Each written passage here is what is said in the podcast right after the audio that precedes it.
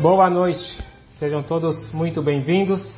Gostaria de dedicar o estudo da noite de hoje para a elevação da alma de uma pessoa muito querida, que todos acredito que estão sabendo, do falecimento do querido Henry Katz Aronson. E vamos dedicar esse shur, essa, esse estudo de Torá, para que a sua alma tenha um verdadeiro descanso. Ariel Leon Bendani Akohen.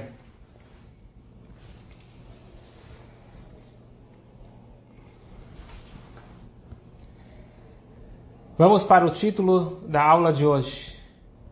Bom é estar bem consigo mesmo. Mas que frase! O homem, desde os primórdios, ele busca pela felicidade. Estar bem consigo mesmo. Quem não quer estar bem consigo mesmo? Mas parece que cada geração que passa, mais difícil se torna. Eu por acaso joguei no Google, nunca fomos tão infelizes. E é incrível, infelizmente, o número de artigos e de estatísticas de pesquisas mostrando que cada geração, cada ano que passa, mais infelizes as pessoas são. E não é à toa que existem inúmeros artigos, livros, aulas, cursos, seminários para a chave da felicidade. Eu dei uma olhada rápida. Eu não passei, não dediquei muito tempo para estudar esses estudos, mas uma coisa eu posso falar para vocês, com certeza absoluta. Quão grato nós, nós temos que ser por ter a Torá, por ter a Kabbalah, que dá uma luz, dá um brilho diferente para a nossa vida e nos ensina como realmente alcançar essa tranquilidade, esse bem-estar, essa harmonia essa alegria interna. Qual é a receita? Qual é a receita da Kabbalah para a paz interior? Na Kabbalah, nós temos nomenclaturas diferentes. Existe um conceito chamado Galut, exílio, e Geulah, redenção. Quando a gente fala de exílio, as pessoas pensam que o povo está exilado, o povo foi expulso de Israel, também. Mas é uma consequência do exílio interior. Que, que significa exílio interior? É justamente o que nós estamos falando agora. Quando a pessoa ela se sente inconfortável, desconfortável consigo mesmo. Ela não consegue ficar sozinha dentro da pele dela. Alguma coisa não está bem.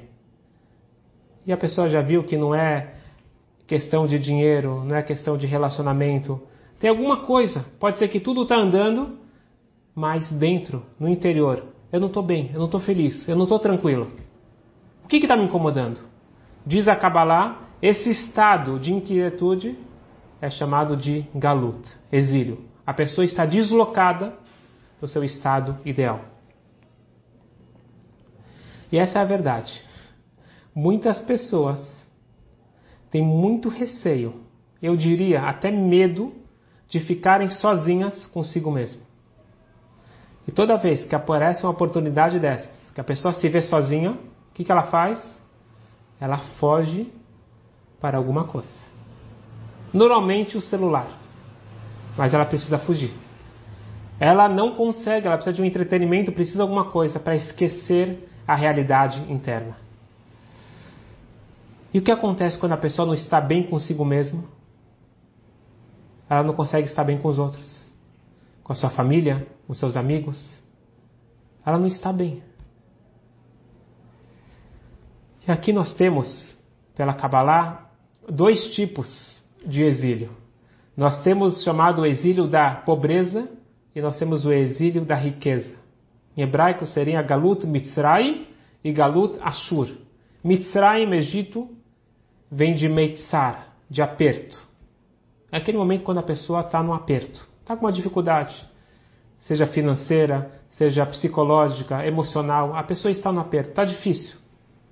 E ela sabe que ela precisa de ajuda. ela sabe que a situação não está boa. Esse é o primeiro nível de exílio, que a pessoa não está bem dentro de si com a situação que ela está enfrentando. Agora existe um perigo muito maior, que é o Galut Ashur, o exílio da riqueza. Quando aparentemente a pessoa está bem, ela tem festas, prazeres, entretenimento, pode ser que ela tá, está, inclusive, bem financeiramente, mas tudo que ela tem não acalma esse interior que fica martelando, incomodando. Eu não estou bem. Alguma coisa está me faltando. E eu não sei apontar exatamente o que está me faltando.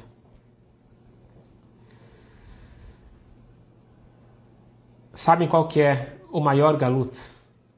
E agora vocês vão se identificar com o que eu estou falando. São os vícios. Vícios? Sim, os vícios. Você sabe o que é um vício? No nível mais básico, um vício é o uso de algo ou algum comportamento que te traz um prazer momentâneo, que para você gerar esse prazer novamente, você precisa de mais quantidade ou um maior número de repetições. E uma vez que essas repetições se tornam um número significante, de repente, isso já foi impregnado, como nós estudamos no início da Meta 40, que uma vez que você repete várias vezes um hábito, isso é incorporado. Um hábito negativo, como nós já explicamos, que o Maimonides diz, que um hábito negativo é um vício. Um hábito positivo é uma virtude. Então, o que são os vícios? A gente, quando fala em viciados, todo mundo para e pensa em alguém. Meus amigos, todos nós temos algum tipo de vício. Quer ver um vício comum a todos nós? Acredito que a grande maioria, pelo menos. O uso do celular. Você pode dar desculpa o que você quiser. É trabalho, estou esperando a ligação da minha esposa, preciso ficar atento aos meus filhos. No final das contas, vamos ser sinceros conosco mesmo. Quando você se encontra num lugar ou você está com uma pessoa que você perdeu a paciência.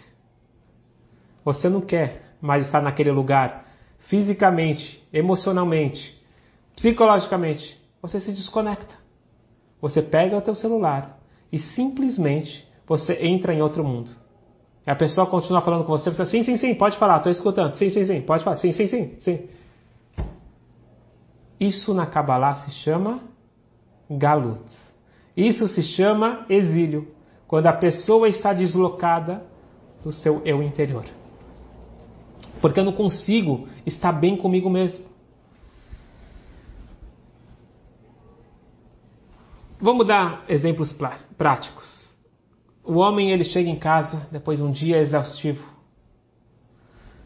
Trabalhou, fez tudo o que deveria fazer, mas quando ele chega em casa, ele não quer saber de mais nada. Ele deita no sofá e não quer ser incomodado. Ele liga a televisão, o celular, ou antigamente o jornal, o livro. A esposa está querendo conversar, contar como foi o dia. Os filhos querem um pouco de atenção. Mas, desculpa, eu não posso. Eu trabalhei o dia todo, agora eu preciso um pouco de descanso. Eu não tenho dúvida que a pessoa está cansada. Você precisa relaxar. Está tudo certo. Mas será que isso é o diagnóstico certo? Que você está precisando relaxar? Ou pode ser que você não está bem com você mesmo e você não tem a paz e a tranquilidade para dar amor, dar atenção para o próximo? Porque você não está sentindo o amor próprio. Você não está bem dentro de você mesmo e não tem capacidade de compartilhar amor atenção, paciência. Recentemente encontrei uma definição bem interessante. O que, que significa um vício? Vício é tudo aquilo que, escra que, que escraviza o homem e faz refém dos seus instintos. Novamente, vício é tudo aquilo que escraviza o homem e o faz refém dos seus instintos. Quer um outro vício muito comum? pensamento negativo. Você interpreta os fatos, as frases, as pessoas de uma forma negativa. Isso é um vício. E é um vício bastante nocivo. Bom, nós já falamos do problema. Vamos agora para a solução. Nós vimos que nós somos viciados, nós estamos no exílio, nós não estamos bem com nós mesmos. E agora, o que, que a gente faz? Qual que é a solução? Para saber diagnosticar, para saber dar a cura, precisamos do diagnóstico exato. Baruch Hashem, graças a Deus, a medicina, a psicologia avançaram muito. E hoje existe muitos e muitos estudos da origem dos vícios, como lidar com os vícios, vários tratamentos efetivos, e realmente alguém que tem um tipo de vício, ele deve procurar ajuda. Mas o que eu quero convidar vocês hoje é para um entendimento mais profundo, pela visão da Kabbalah. Qual que é o problema do ser humano? O que está acontecendo de errado com a gente? Nós, cada geração que passa, nós temos mais tranquilidade financeira. Por mais dificuldade que nós temos, não se compara com as gerações passadas. Nós temos mais acesso à saúde. Nós temos cada vez mais tranquilidade, motivos para ter tranquilidade, mas estamos cada vez mais agitados, intranquilos. Por quê? O que está de errado? Mundo acelerado? Eu queria explicar para vocês o que a Kabbalah diz do problema do ser humano. E esse problema não começa hoje. Ele começa com o primeiro homem e a primeira mulher. Desde Adão e Eva, quando eles comeram o fruto proibido, eles foram estragados, entre aspas, para sempre. A programação desconfigurou e nós temos um problema. Qual que é o nosso problema? Eu quero que vocês lembrem o que aconteceu naquele episódio que Deus falou: não coma do fruto proibido. O que, eles fizeram de errado? Comeram o fruto da árvore do conhecimento. E aí eles ganharam conhecimento. Maravilha, qual o problema? Não é bom conhecimento, sabedoria? O que, que tem de errado nisso? Diz a Kabbalah, você quer saber qual o problema? Por que você não analisa a consequência? O que, que aconteceu logo em seguida? Assim que eles comeram do fruto proibido, do fruto da árvore do conhecimento, eles foram procurar uma planta para se cobrir. Eles ficaram com vergonha da sua nudez. E Deus pergunta: O que, que, é isso? Por que vocês estão se cobrindo? Como assim, como eu estou me cobrindo? Eu estou pelado. E antes você não estava pelado? Só que agora o homem ganhou uma autoconsciência, uma autopercepção, uma sabedoria negativa. Uma sabedoria que é um foco excessivo no eu, no ego. E essa autoconsciência, essa autopercepção, é aquilo que nos impede de viver no momento, no aqui e agora. É aquele sentimento de solidão dentro de uma multidão. Você é parte de algo e não se sente parte de. Você está à parte e não se sente parte. Esses são todos sintomas do pecado original. Meu mestre uma vez contou uma passagem incrível. Uma conversa, um diálogo, uma troca entre o anjo da morte e Deus. Assim que Deus ele criou o mundo, ele criou o anjo da morte. Ele era o responsável por infernizar a vida das pessoas. Fazer com que as pessoas tomassem as decisões erradas. Para ter o livre-arbítrio, então tem esse anjo da morte. Só que o anjo da morte ele chega para Deus e fala: Deus, não dá mais. Não dá. Olha o nome que você me deu: Malach o anjo da morte. Com esse nome eu não vou conseguir ter sucesso. Me dá aí um outro nome, dá um nome fantasia. Deus falou: não seja por isso. A partir de hoje, teu nome não vai ser mais Malach anjo da morte, vai ser Satan. O novo nome agora é Satan. O que significa Satan? Aquele que desvia, é o adversário. Depois de um tempo ele volta para Deus, ele fala: Deus, agradeço muito, mas não deu certo. Porque as pessoas me perguntam: com quem eu estou falando? O seu adversário, aquele que quer te desviar. Não deu certo. Tá bom, você tá certo. Vamos mudar o nome. A partir de agora, teu nome vai ser Yetzerará, o mau instinto. Ok, obrigado Deus. Ele tenta novamente, fala: Deus, não dá. Eu falo com eles. Eu quero dar as ideias. Eles perguntam quem está falando. Eu falo mau instinto. Mal. Mal não é um nome para você colocar no cartão de visita. Ok, anjo da morte. Ok, Satan. Ok, uh. Vamos agora arrumar um novo nome para você. O nome que os Hasidim criaram. Nefesh Abahamit. A alma animal. Alma animal. Ok, Deus maravilhoso. Tá quase dando certo. Mas não deu certo. Porque quando já está para fechar negócio, perguntam com que eu estou falando mesmo? Com a alma animal. Não, não, não. Eu não vou agora tomar decisões baseadas na opinião da alma animal. Animal? Não, eu quero falar com seres humanos.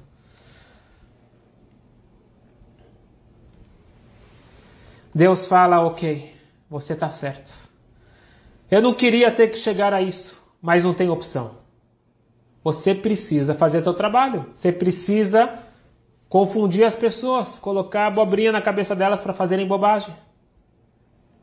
Eu tenho um nome perfeito para você, disse Deus para o Satã. Que não somente as pessoas vão te escutar, eles vão ter sempre certeza que você quer o melhor para eles. E por mais que pessoas próximas, pessoas que são da família, pessoas que têm um amor muito grande, vão dizer diferente, você vai ser sempre a voz da razão.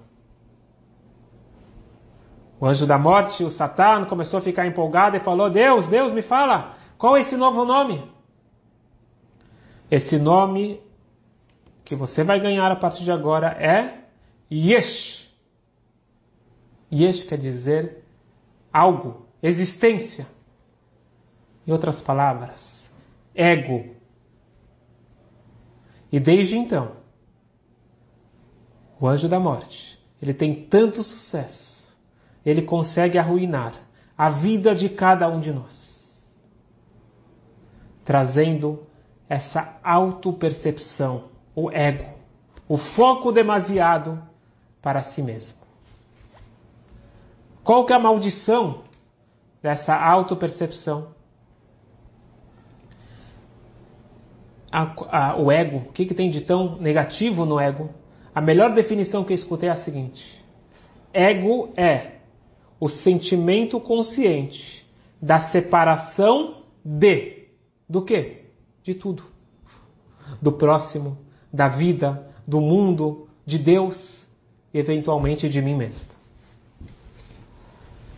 Quando a pessoa tem o foco em si mesmo, algo está errado. Quando você mostra para alguém uma foto, qual a primeira coisa que a pessoa faz? Ele vai procurar ele na foto. Você mostra um álbum, você está logo procurando onde que eu apareço. Você pergunta para ele: Desculpa, mas o que, que você está procurando tanto? Não, não. Eu estou vendo se eu, tô, se eu sair bem na foto. Desculpa, saiu bem? Saiu bem para quem? Por quê? Qual o propósito? Esta é a condição humana nós temos um foco demasiado em nós mesmos. E isso nos faz mal. Quando a pessoa está saudável, ela não sente partes do seu corpo. Se você está sentindo o teu braço, se você está sentindo o teu coração, se você está sentindo alguma parte, é mau sinal. Sinal que você precisa urgente para o médico.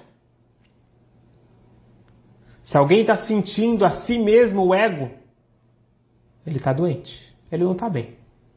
A quem que está com esse foco, como as pessoas estão me vendo, como eu estou sendo interpretado, estou muito preocupado com a minha aparência, comigo mesmo. Isso é doentio. E essa doença é consequência da falha do pecado original. Eles comeram da árvore do conhecimento e ganharam esse conhecimento que faz mal. Antes eles eram sábios, mas sábios pensando em ir para frente. Depois dessa falha, eles ganharam a morte. Não é à toa que depois eles comerem isso, eles ganharam a morte, porque a morte é esse foco demasiado em si mesmo. O ego é a morte. Como que as pessoas em geral lidam com isso? Então você não consegue ficar sozinho consigo mesmo. É fácil você fazer essa experiência. Desliga tudo e fica sozinho com você mesmo. Não é à toa que muita gente tem insônia. Não é à toa que muita gente fica angustiado, porque a pessoa não consegue ficar sozinha consigo mesmo.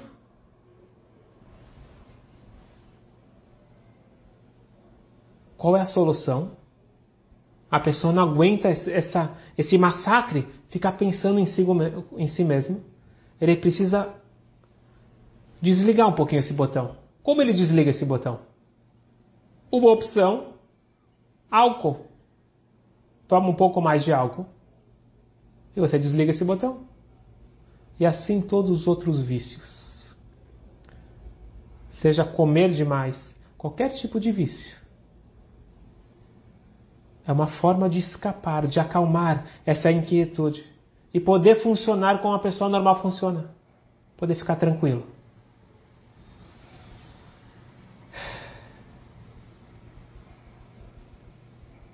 Sabe qual a palavra que eu uso?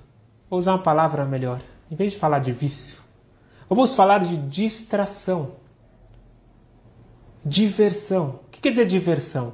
É divergir do foco. Vamos sair do foco. Eu não consigo. Eu não consigo estar focado no que eu preciso fazer. É muito duro para mim essa consciência. É muito dura essa realidade de viver comigo mesmo. Então eu vou procurar uma distração.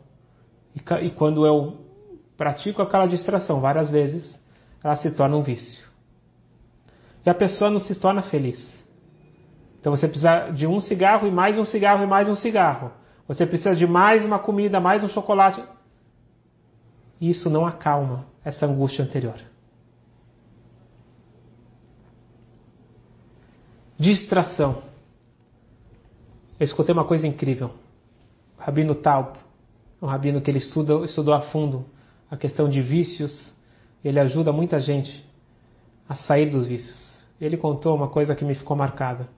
Ele estava vendo uma entrevista antiga, mas estava tendo uma reprise de uma, uma, de uma entrevista da década de 80, onde que a entrevistadora estava conversando com Woody Allen e perguntou para ele: Woody, você acredita em Deus? A entrevistadora também era judia. Quando dois judeus conversam, eventualmente chega nessa pergunta. O de Allen ele fecha os olhos.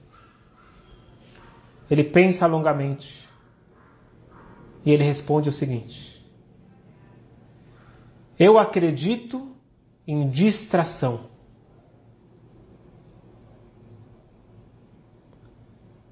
Esse rabino ele estava assistindo essa entrevista com uma pessoa do lado. Essa pessoa falou: Rabino, você viu? Você viu quão ateu ele era? Ele chamou Deus de distração. E o Rabino Tal, pessoa profunda, ele falou: Você não escutou o que eu escutei. Não foi isso que o Woody Allen falou. Ele não chamou Deus de distração. Ele chamou a distração de Deus. Quando você busca por distração, isso significa que você está tentando substituir algo que somente Deus pode fazer. Nós queremos que a distração nos dê paz, tranquilidade, a habilidade de agir, funcionar. Mas sabemos que a distração leva ao efeito totalmente contrário. A dor, sofrimento, angústia. A nossa procura é genuína. Nós estamos procurando algo muito sério. Mas o que nós estamos buscando não é distração, mas sim Deus. O que nós estamos buscando na vida não é distração, mas sim estar em contato com a nossa essência. Voltar a ser quem nós somos. Voltar à minha inocência. Voltar à minha pureza. E com isso, nós temos o diagnóstico exato da origem dos vícios. A psicologia fala que um vício é uma fuga da realidade. Só que a Kabbalah fala que é a fuga de si mesmo, da sua essência. Essa que é a fuga. É a busca por um aparente substituto para preencher esse vazio interior. Essa falta de sintonia com o meu propósito, com a minha missão de vida. E por que cada geração que passa a situação se torna pior, as pessoas se tornam mais infelizes? Porque cada geração que passa fica mais fácil de você se distrair. No passado, as pessoas tinham que dormir alguma hora e tinham que conviver com esse eu interior, e tinham que procurar conciliar, procurar uma paz, de alguma forma resolver isso. O que as pessoas fazem hoje em dia? A pessoa fica na cama, no celular, na televisão, alguma coisa, ele fica focado em qualquer coisa, menos pensar em si mesmo, até que ele cai dormindo. Ele não quer dar o tempo para parar para pensar. A gente tem medo de pensar. Como disse um grande sábio, se as pessoas parassem para pensar um minuto por dia, você seria totalmente outra pessoa. Pensar, não processar, raciocinar coisas que os outros falaram.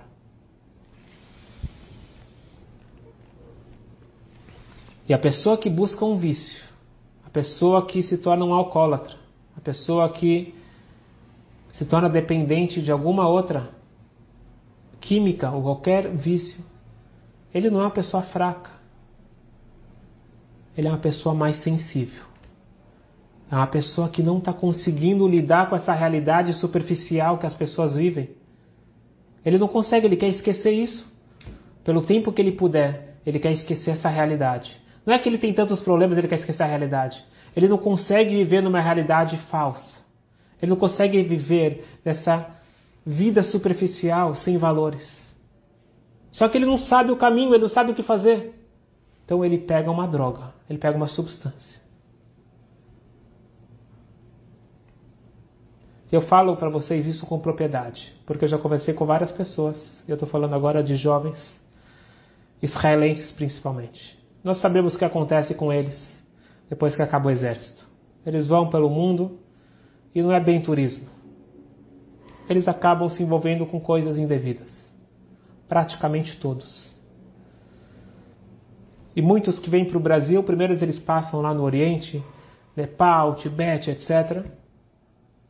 Lá tem uma outra coisa que eles buscam também, uma espiritualidade, um substituto para a verdadeira espiritualidade. E muitos deles Graças a Deus, com todo o trabalho que é feito do Beit Rabat, do Lubavitch, em todos esses lugares, eles acabam descobrindo. Eu escutei, não de um, mas de vários, falando que eles finalmente descobriram que o que eles estavam procurando não era nem a droga e nem aquele culto, o outro culto. Eles estavam procurando a si mesmos. E eles encontraram a essência deles dentro do livro do Tânia, dentro do livro de Torá, da Hassidut da Kabbalah. Eu perguntei para um deles, falei, mas como que você conseguiu sair? Estava em drogas pesadas. Como que você conseguiu sair da droga? Ele falou, eu tenho uma nova droga. Não no mau sentido, não chama isso de droga, mas eu tenho um novo estímulo. O que é a droga? É um estímulo para você sair de si. Agora tem duas formas de você sair de si sair dessa consciência. Existe uma forma negativa nociva, existe uma forma positiva. A forma nociva é qualquer elemento que me desconecta de mim mesmo para baixo. O que, que eu falo para baixo? Abaixo da razão. Não faz sentido eu fazer mal para o meu corpo, porque a droga, o cigarro, é toda, comer em excesso, medicamento em excesso, todos esses vícios fazem mal para mim mesmo. Não é racional, é abaixo do racional porque o racional está me incomodando. Vem a Kabbalah e nos diz Se o racional está te incomodando, por que, que você vai para baixo, para o irracional? Busca o supra-racional. Atinge acima da lógica. Por que, que a gente usa kippah? Para lembrar que a nossa conexão é acima da lógica.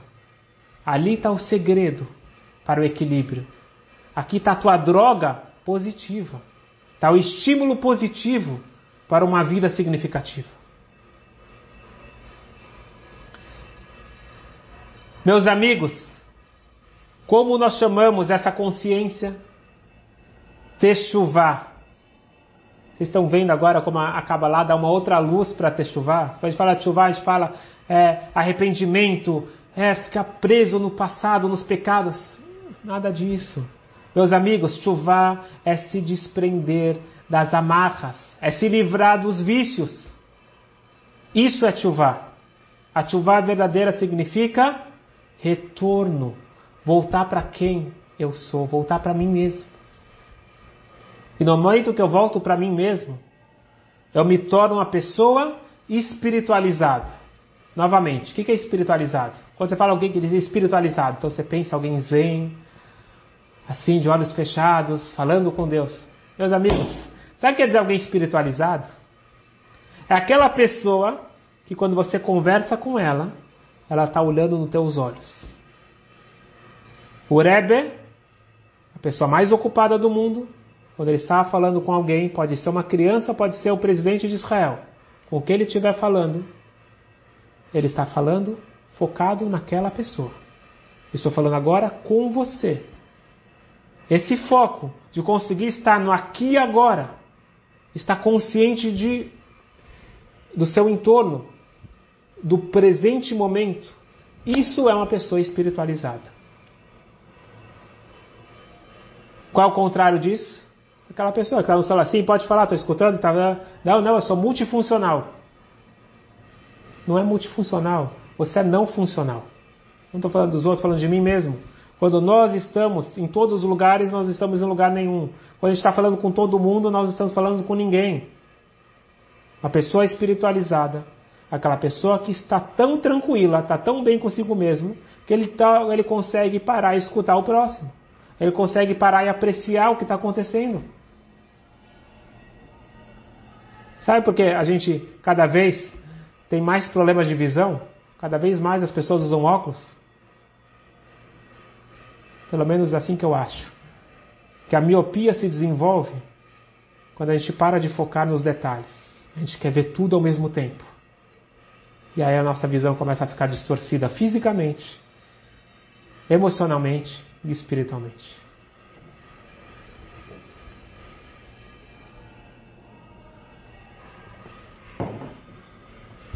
Vocês acham que eu estou inventando que isso é tchuvá? É só ver na lei judaica. O grande codificador, o Maimônides, ele fala o seguinte: o que, que significa tchuvá? Chuvá significa fazer uma avaliação sincera dos seus atos e dos seus vícios. Ele fala: verifica como está o teu nervosismo, inveja, raiva, essa busca pela honra, pelo dinheiro, prazer de comida em excesso. Tudo isso são comportamentos nocivos que, uma vez enraizados, assim, são palavras do Maimônides uma vez que eu repito várias vezes, é muito difícil eu me livrar. Mas eu devo me livrar. Isso é chuva. Então estamos chegando perto de Rosh Hashanah, que a pessoa quer fazer chuva. Quer fazer chuva? Então se livre de algum dos seus vícios. Você não vai conseguir se livrar de todos. Nós temos vários vícios. Você não vai conseguir se livrar de todos. Mas pega um para trabalhar. Se você tem pensamento negativo em excesso, trabalha para ter o pensamento positivo. Você julga os outros para o mal, aprende a julgar para o bem. E aí os vícios mais comuns também, também é uma boa decisão. Imagina só você conseguir parar de fumar, conseguir parar de qualquer comportamento nocivo para o seu corpo ou para a sua alma. Não existe chuva maior do que essa. E por isso que eu disse que chuva, a tradução está errada. Não é arrependimento, é retorno. É voltar para si mesmo. E aí sim, você vai ter a verdadeira alegria. Muita gente fala: Bom, Rabino, ok, eu entendi. Mas o meu passado é negro. Eu me sinto culpado. Eu me sinto preso. Eu, eu, me, sinto, eu me sinto mal por tudo que eu fiz. Por que, que você não me deu essa aula antes? Por que, que você não me falou antes sobre isso? Meus amigos, eu vou dar para vocês mais uma notícia. O ego, quando chegou a psicologia, quando chegou a Hassidut, nós entendemos que a coisa mais grave que tem é esse egocentrismo. O Tânia nos ensina que o ego é a coisa mais terrível que tem. Quando a pessoa está focada em si mesmo, ele está muito distante de si mesmo e de Deus. Então, o ego voltou para Deus, o anjo da morte, o Satã, eles voltaram para Deus e falaram: Deus, a gente precisa de um nome novo. Esse nome não está mais funcionando. Ego? Não. Freud já descreveu o ID, ele já falou, o ID. Agora a gente não tem, não tem mais jeito. Deus falou: não se preocupa. Eu vou te dar um nome novo. E esse nome novo vai ser perfeito. Porque todo mundo vai te escutar e vai se considerar ultra religioso vai se considerar, se considerar a pessoa mais elevada do mundo. Deus, qual é esse nome novo que eu vou ganhar? Culpa. Coloca o sentimento de culpa nas pessoas e você comprou elas. Eles vão te escutar para sempre. Meus amigos, culpa não é nada mais que o Satã, que o anjo da morte, que o Yetzerará, querendo nos desviar, tirar o foco de fazer o que é certo. Porque a culpa nos prende no passado e nós nos tornamos inativos.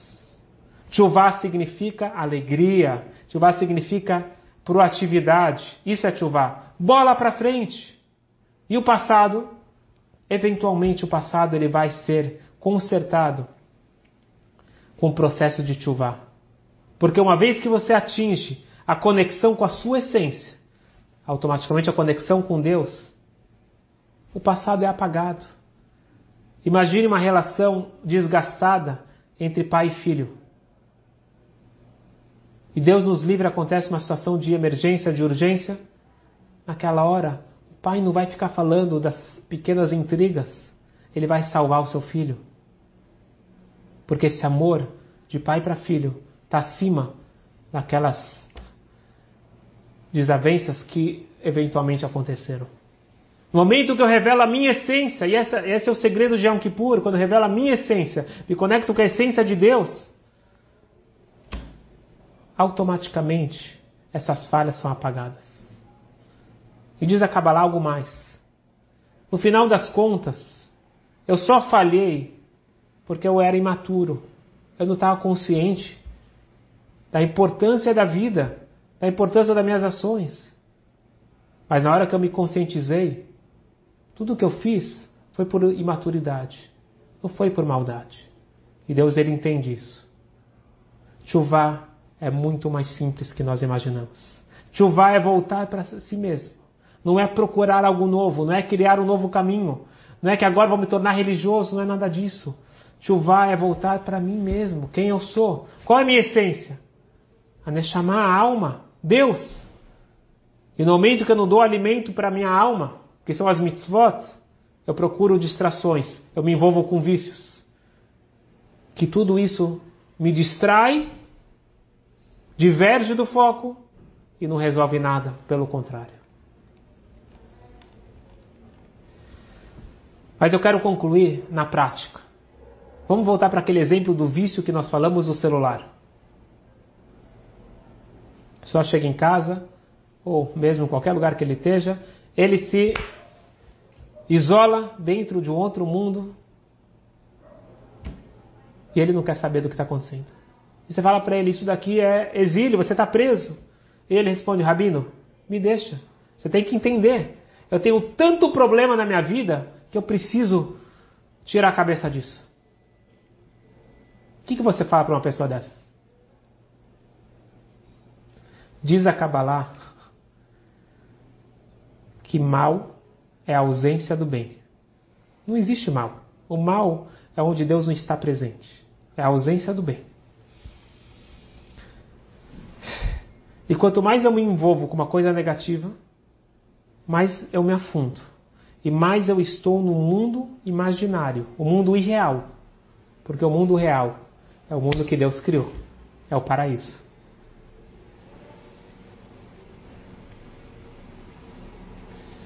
O que acontece? Nós vivemos num mundo imaginário, onde quando a pessoa não está se sentindo bem, ele tem a falsa impressão que aquele prazer momentâneo vai salvar a situação. Esse estímulo vai me tirar do tédio, da tristeza, da depressão. Quantas vezes as pessoas falam, eu só preciso viajar? E ele viaja e volta pior, e durante a viagem ele está sofrendo, porque ele leva o ego junto. Ele não se livra do ego. Ele leva o celular junto com os problemas juntos. E a pessoa busca um estímulo, outro estímulo, outro estímulo, outro vício. E no final das contas, a pessoa está aprisionada cada vez mais. Alegria, techuvá, significa liberdade.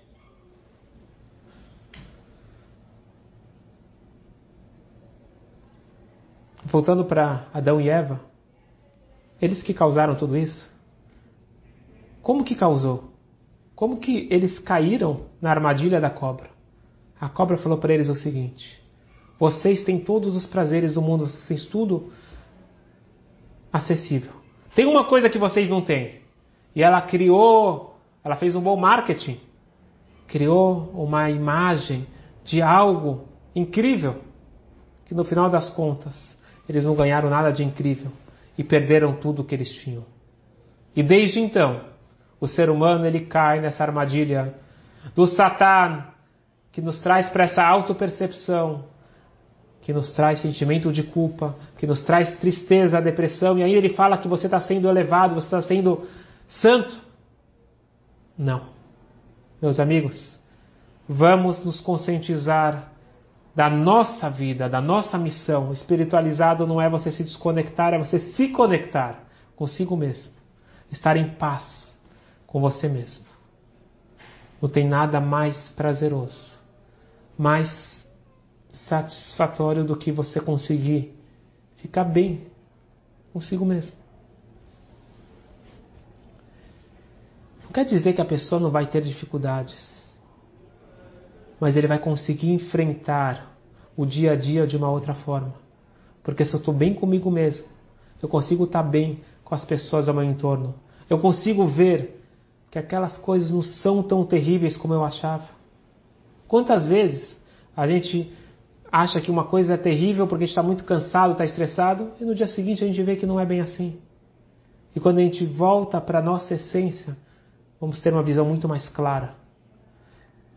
Voltando ao nosso exemplo, aquele pai, aquele marido que se enfia no celular, por mais difícil que o dia dele foi, se ele entender que a esposa, que os filhos fazem parte da essência dele, ele vai conseguir encontrar o prazer nessa troca, nesse relacionamento. É não quer dizer que ele não tem que ter os momentos para ele de descanso, mas ele vai perceber o que é fuga e o que é realmente um momento de descanso. Isso é tshuva. Isto é retorno. Isso é liberdade. Isso é sair dos vícios, das amarras, do exílio. E isso é a preparação para a verdadeira redenção. Porque existe o exílio no microcosmo, existe no macrocosmo. Quando nós resolvemos no nosso microcosmo, nós estamos ajudando que no macro Deus possa trazer a verdadeira liberdade, a verdadeira redenção, que seja muito em breve. Amém. Queria aproveitar para convidar vocês, se Deus quiser, semana que vem, na quarta-feira, nós vamos fazer um estudo justamente para entender como acessar mais facilmente essa nossa essência. E aqui entra o conceito de Rebbe. Uma conexão com, nossa com a nossa cabeça espiritual, com a nossa fonte de alma, que é um Rebbe, o líder da geração, isso nos ajuda muito. Isso é uma preparação ótima para Rosh Hashanah. E se Deus quiser, na quinta-feira, às 20 horas, nós vamos ter uma viagem espiritual virtual, onde juntos nós vamos entrar nos lugares sagrados.